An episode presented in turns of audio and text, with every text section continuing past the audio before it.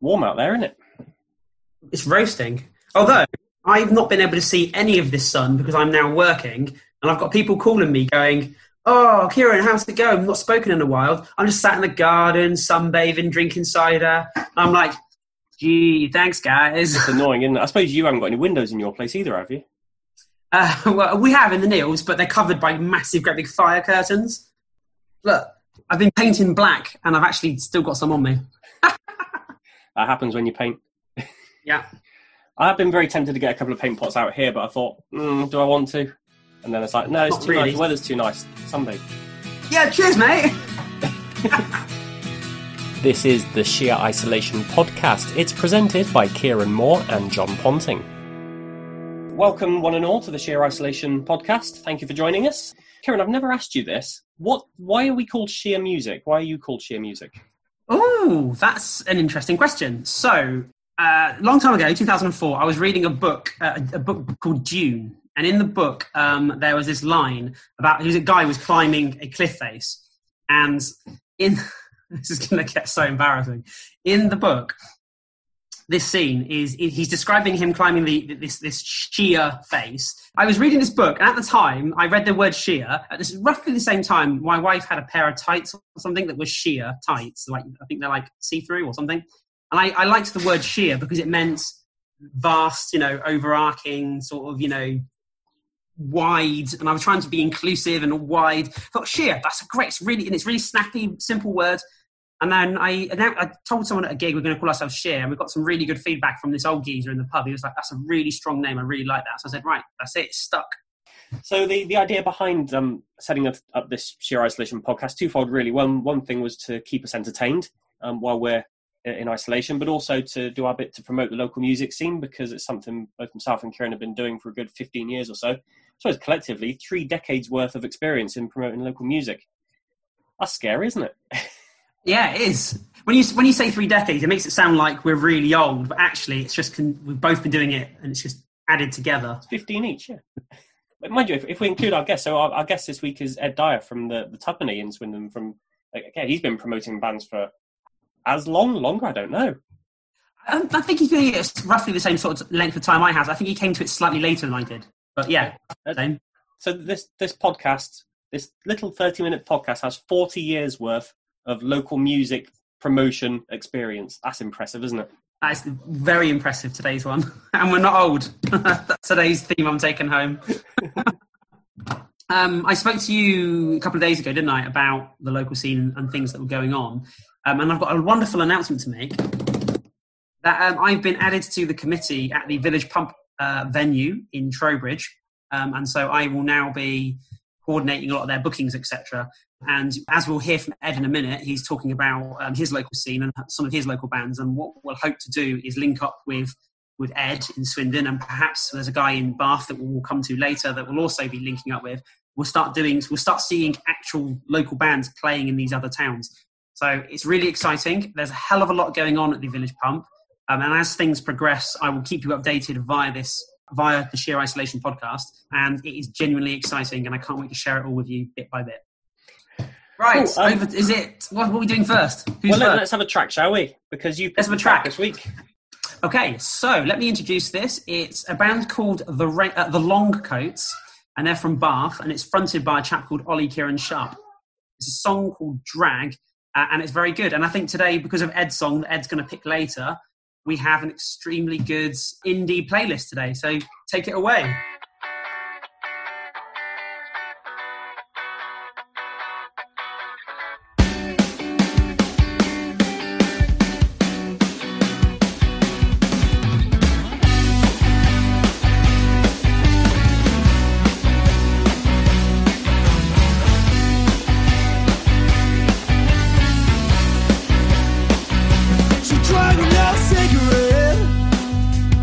Left at home.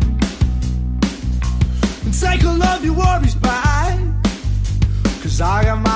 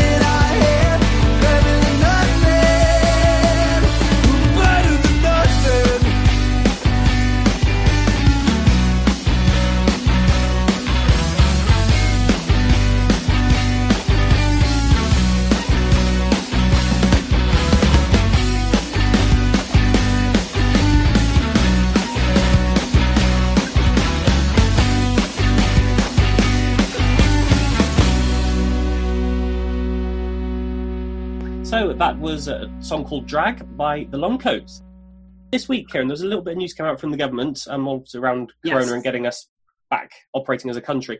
And they've set up a few task forces. Now, they've set up a task force for culture, which is looking to get uh, how we can come out of lockdown and, and get arts and, and sports and theatre and that kind of thing going again. There's a separate task force which is looking at how we can open bars and restaurants again. I've got a horrible feeling that music venues are going to fall into a gap in between those two task forces, but I don't know if you've had a chance to look into this or what you thought.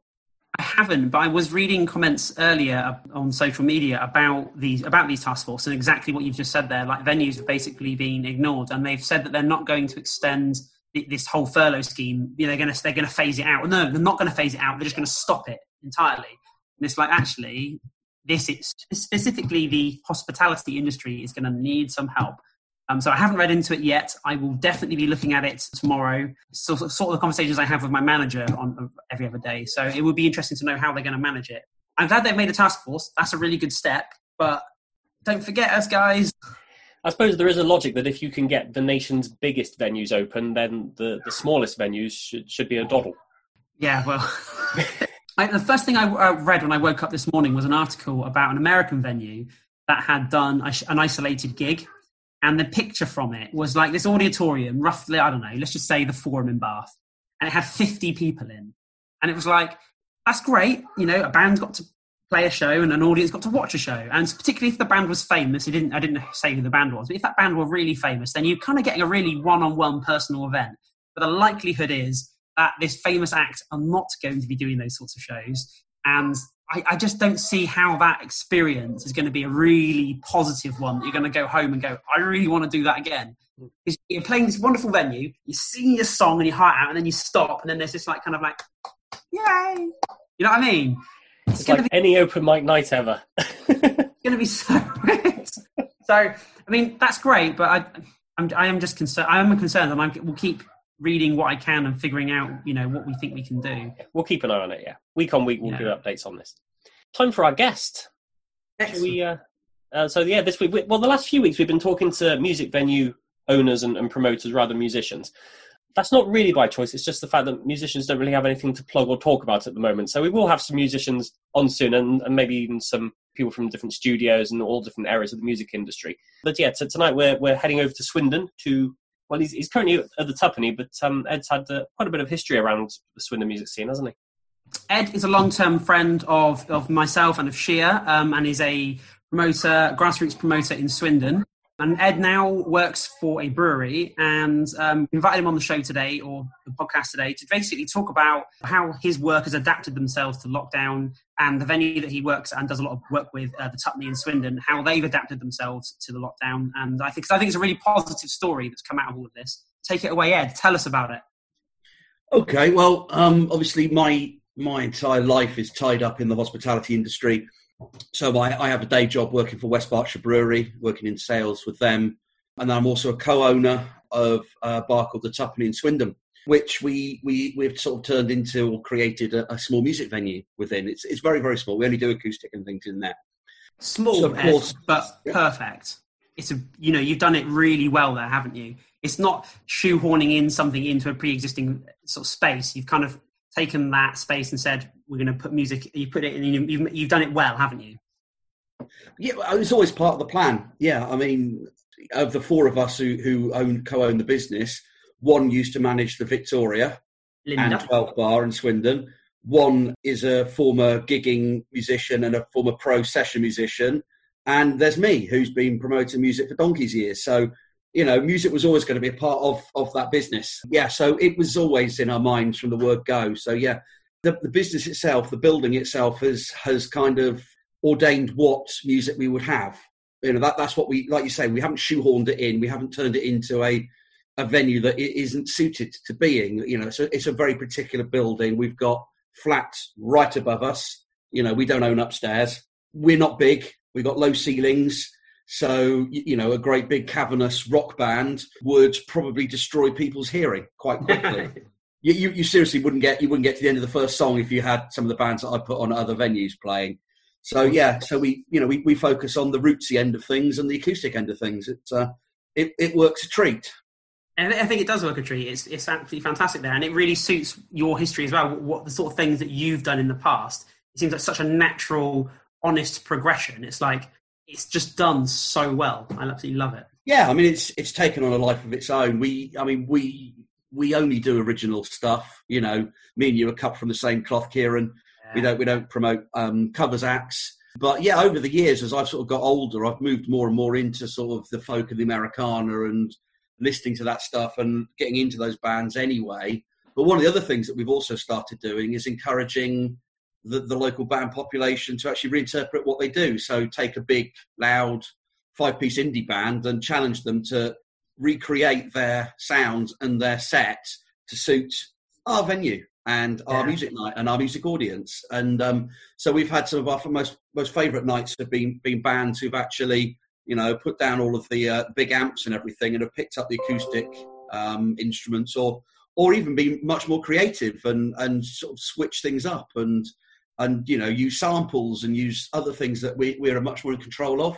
You know the thing that we have the problem with are big drum kits. I mean, but we've even had people like Will and Weasel playing with a drum kit because Will's a very controlled drummer and he plays a small kit, and you know we can get away with go away with things like that. But you know, as, as you alluded to at the beginning, with COVID nineteen and things, everything changed for both of the businesses that I'm I'm involved with.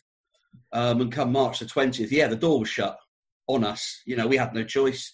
We had to shut the uh, shut the business up. Both businesses, in theory, completely. You know, the the, the, the sales the sales at the brewery hit a brick wall and fell off a cliff because all of the pubs were shut immediately. So yeah, Actually, we have. let me that. ask you a quick question about that, actually, because um, I did see about, I don't know, a week after lockdown that a lot of the pubs had to throw away, obviously, a lot of their liquid. They literally just poured it down drain. Is that what happened to the Tuppenny? Or were you able to sort of. No, no, it wasn't because yeah, I mean a lot a lot of places do because a lot of pubs will will um, serve cask beer, and once you've opened that cask and you've tapped it and you've started drawing beer off it, air gets drawn in, and Of that course. starts that starts to to basically kill the beer off, starts it degrading. So you've only got sort of between three and five days with a lot of beers before it's spoiling, and you've got to get rid of it. So five days after doors shut, nobody's touched that beer. You can't do anything with it. Keg beer is different because that's a sealed environment. It's under pressure. Right. But with the Tuppenny, what we did is we firmly believe in in flexibility and working quickly and things. We decided very very quickly to to switch models to like a home delivery uh, model and Yes. uh, with online purchasing. So we we built a, an online shop in two days, which was knackering. Um, uploaded all of our products, worked out how we were going to dispense our draft beers into containers that people can take home, as well as I mean. We, we, we're lucky in the sense that our product range is is very particular. We don't have anything mainstream, so none of the beers that we have ever stocked, you can go down Tesco's and buy, uh, you know, at, at five for fifty p. So people who drink in our bar and drink our products that we, we supply can't go and get them elsewhere. So, or they can, but it's few and far between. So we were able to keep on selling selling beers. We worked out how we were going to dispense the cask beers that we already had in the building and the keg beers. So we we've continued to buy draft product, which hardly anybody has been doing. And it is partly thanks to the relationship or the fact that I ha- I have this other job at the brewery. I was able to beg, steal, and borrow um, bits of packaging and stuff to try and work it out and, and see what works, what people would buy, what people wouldn't, and, and sort of progress from there. And You're actually sitting on quite a, a really valuable set of information there, really, because what you've effectively done is you, you've come up against this, you've got no other choice but dealing with this situation, and you've found a way, a solution through it. Do you know Yeah. anybody doing this? we did quite brewery remarkable. as well, but we've always had an online presence. As a as a beer manufacturer, you have a fan base almost. It's like being in a band to a certain Yeah. extent. You know, people that they move away from the local area, but they still want the beer that they grew up drinking or whatever. Of so course. we, we've always had an online retail presence there. So it, it wasn't a, a new thing for, for for the brewery. Although to be fair, the, the the sales went through the roof with the online stuff at the brewery, and I bet. I think I think they were at um, 181 percent of December through um, April and May so far. So every day we we are tracking that much ahead of our busiest retail month of the year. Wow, that's amazing. It's been that been that bonkers, and it's it's kept kept the business going. I don't think many places have done it. There's a couple of our sort of near and dear neighbours have have done their version of it. So the hop over the road have done a little bit of that. Yeah. Um, the local Swindon brewery, Hop Kettle, they've been doing that. But other places, because they haven't had this sort of niche market, they can't. There's no point Yeah. selling products that you can get for a fraction of the price from the, with your supermarket delivery. So a few of our sort of um, other bars and venues around us have done food and things like that. But no, I mean we're we're kind of out on our own almost in, in terms of, of around our area doing it. But then I've seen other people. There's there's one in Chippenham. There's a there's a micro pub in Chippenham, Prince of Wales. I've seen them Yes. doing it. Okay. Um, there's a new one that's just set up in Calne that's to do with the guys from Stealth Brewery down in Melksham. You know, so there, there are other people elsewhere doing it within their little local areas. But again, the thing that connects all of those is that they, they, they tend to work with the independent breweries, not the big mainstream brands, which is Yeah. why that they, they, they can actually create this market for for what they can offer. So yeah, it's it's keeping the bar above water. You know, Yeah. we Good. we qualified we qualified for one of the grants that based Excellent. on our based on our um, rateable value. That came through very quickly. Full credit to the council for processing that. Between that and what we're turning over which is only 20 25% of what we'd normally do if that and the fact that we furloughed the, the few staff that we had meant that we've managed to keep the business afloat and going and the bills being paid and the rent being paid and, and things you know it's been invaluable. Do you, after all this is over, do you still foresee yourself continuing with those the sales that you doing? Yeah, we've already um, discussed that we'll, we'll continue with an element of the online because not everybody can come out to the pub every weekend, but they may want to drink some of those beers or the cocktails that we do. And uh, obviously, you'll return with the live music when you can too. Oh God, I can't wait! Yeah, absolutely can't wait. Although I've just um, I've just confirmed our first um, Tuppenny virtual gig. So we had Oh. Chris Chris Webb booked in Lovely. um, next month, but obviously that's not likely to happen. So he's going to jump onto our Facebook platform and um, and do his gig from. I think he's playing from his conservatory mostly at the moment. All right, nice. Yeah. So, but yeah, I mean, I've I've just been keeping a record of all of the, the great gigs that I've had to trash off, which has been Yeah, heartbreaking. yeah, I bet it's been heartbreaking for me too. Same for all of us. Yeah. yeah, absolutely. We're all in the same boat. cool. So, Ed, um, earlier on, I said to you, pick a song by a local band. Um, t- who have you picked and why? I could have picked any one of 20 or 30 bands. There's some fantastic stuff that um, is coming out locally at the moment There and in the recent past. But I went with a band called Stay Luna. They're great, great kids, uh, fairly young band, come through over the last couple of years.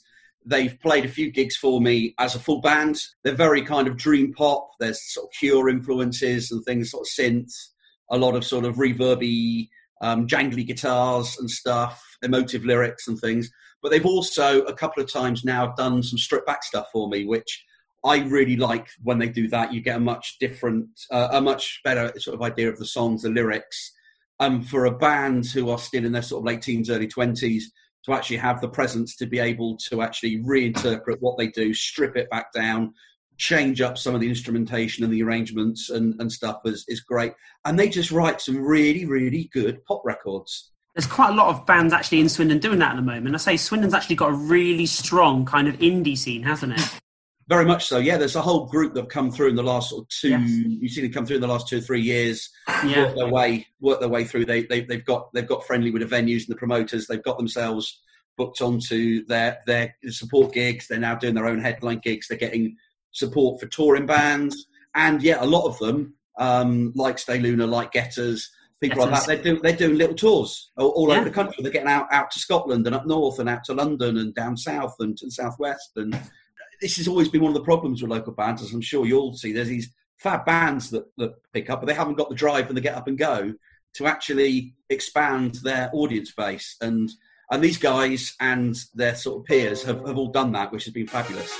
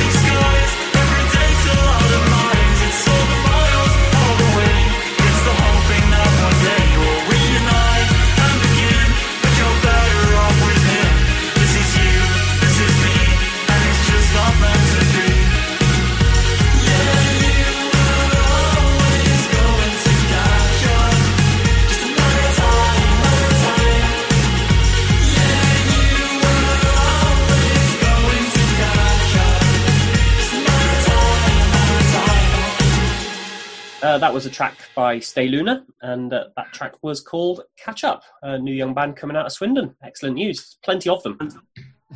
Swindon has got a really strong indie scene, yes, um, and and hopefully we'll be seeing Stay Luna down in Trowbridge Way.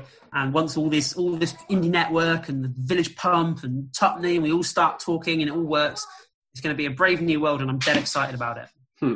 And if there are any bands out there who want to get their videos featured, or you've got any streaming things coming up or anything that just want to get in touch, the email address is sheerisolation at gmail.com. So drop us a line. Events coming up this week, Kieran. I think you've got something to talk about. Yeah, well, it's not coming up this week, but it's it's one that I've confirmed this week. It's 90s indie prog legends, Ultrasounds, and we've just agreed to have them perform at Moles Club in Bath in April 2021. So it's literally 11. It's literally a year away. That's how far ahead people are planning now. Um, so if you're into your 90s indie and mod sort of crossover prog glam rock, I've, I've got I've done a fantastic press release. Have I sent it to you, John?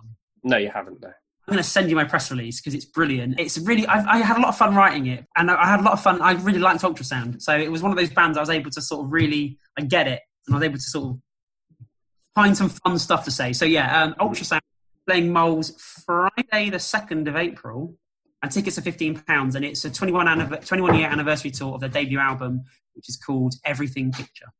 I suppose we're going to see a lot of this because people like promoters like yourself and, and festival organisers have, have given up on this year, so they're already Yeah. looking. And you can't just pick up what you've done this year and carry it over because it's you know, people people are busy, people are on holiday, people have other plans, so it's. it's Oh, as, as we spoke to Frank Turner a couple of weeks ago, I think what will happen is people like Frank, who are of that way inclined, of you know, of, of reasonable status, will perhaps do some last minute fill-in shows if they're allowed to. But I don't think there's anything serious being planned for this year. Um, it is all happening next year, so I think all the gigs, all your local venues, if they get to reopen, are going to prom- predominantly going to be local style shows, and the, and these sorts of artists that are willing to do, you know, play un- undersells, you know, and play small venues. So Mm. we'll see. Indeed. But you're going to spend the rest of the week still uh, doing decorating over at the Neeld, I guess. I am. I'm going to be doing more painting. It's going to be so beautiful when you come back. I can't wait to show you all. Excellent. Meanwhile, I've got um, uh, another week of work, a four day week, bank holiday weekend. I get an extra day to not sit in, in my office. I can sit in a different room of my house. Woohoo! Woohoo! Oh, Kieran, it's always a pleasure to talk to you. Always a pleasure. It was I'm glad we I can- really enjoyed it today. Yeah, it's all good. It's all good, mate. All right, and we'll be back next week. So thanks for listening, everybody. Um, until then, enjoy. Cheers. Thanks, John. Take care. Bye. All right.